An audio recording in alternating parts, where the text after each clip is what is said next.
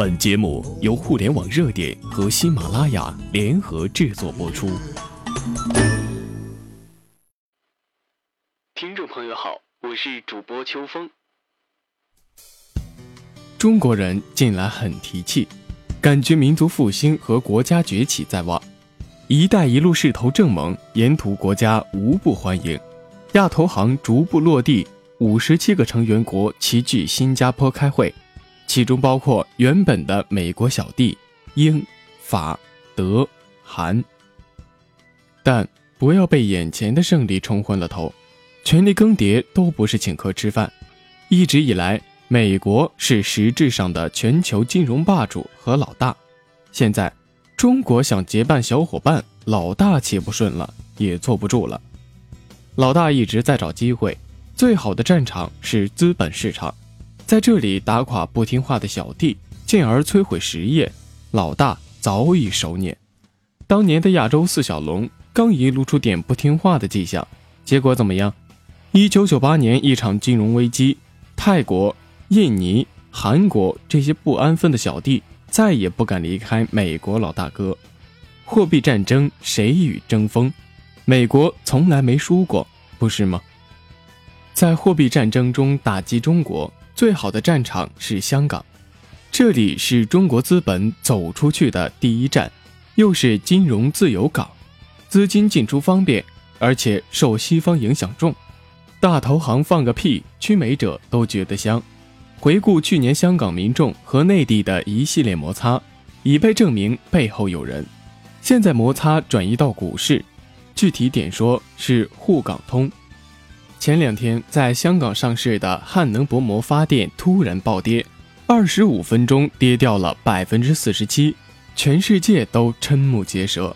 不少人认为汉能股价早已高估，下跌是早晚的事。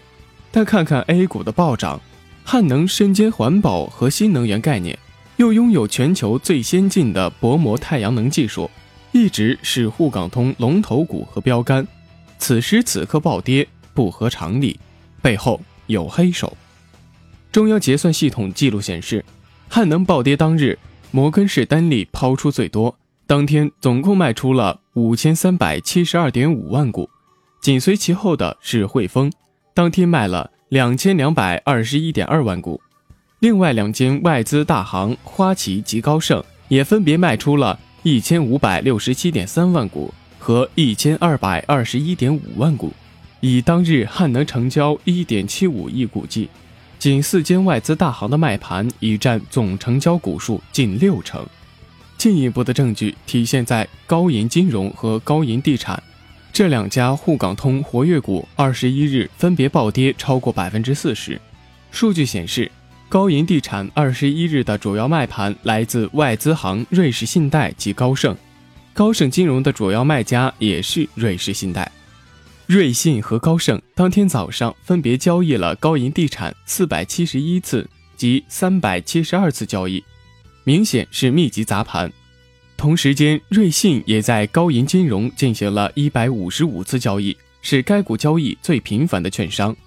从数据来看，这是个筹划已久的局。在过去两个月，高银地产和高银金融的最大买家均为瑞信，典型的先吸筹再砸盘。为何要砸这几只股？当然是为了赚钱，但还有更深的目的：打击沪港通。沪港通去年底开通以来状况不错，几次传出要提高额度。深港通也在加速。现在 A 股涨势很猛，资金南下不多。一旦 A 股趋于平衡，资金南下通道打开，港股势必被中国资金掌控，资金自香港顺流而下，再出海。人民币国际化一直苦恼的进出通路问题就解决了，再加上“一带一路”和亚投行推进，人民币的话语权直逼美元，美国的金融老大宝座就被抽掉了最重要的一块砖，这是美国绝不能容忍的，必须打击。但美国政府没理由大打出手，只能酸酸的要求盟国不要加入亚投行，但华尔街投行可以动手。在货币战争中，他们几乎没有输过。华尔街们先瞄准沪港通的活跃股，既可以谋取暴利，而且一口气把内地资金对港股的热情浇灭。甚至产生恐惧，进而让中国人自己对自己的科技能源公司产生极端的厌恶。华尔街们深谙中国人性中的弱点，在异色的口水里就能淹死人，他们只负责煽风点火。那么，为什么又挑中汉这家港股公司重锤砸盘呢？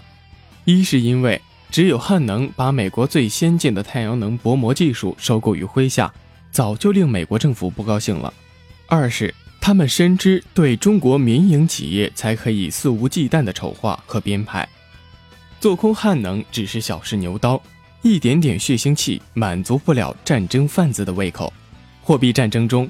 更大的胃口是永远做空中国，在货币战争的挑衅者眼里，港股仍然是西方投行的天下，内地资金还是老老实实待在 A 股和神创板，早晚会憋爆掉。谁想借沪港通、深港通而推进人民币国际化，人民币在国际货币舞台上的话语权，谁就是与强势美元作对。说到底，哪个老大哥会愿意被分权？那么。作为中国民营企业的投资人，比如汉能的投资者们，你怎么看？在做空者的血盆大口中，谁会赢？谁能赢？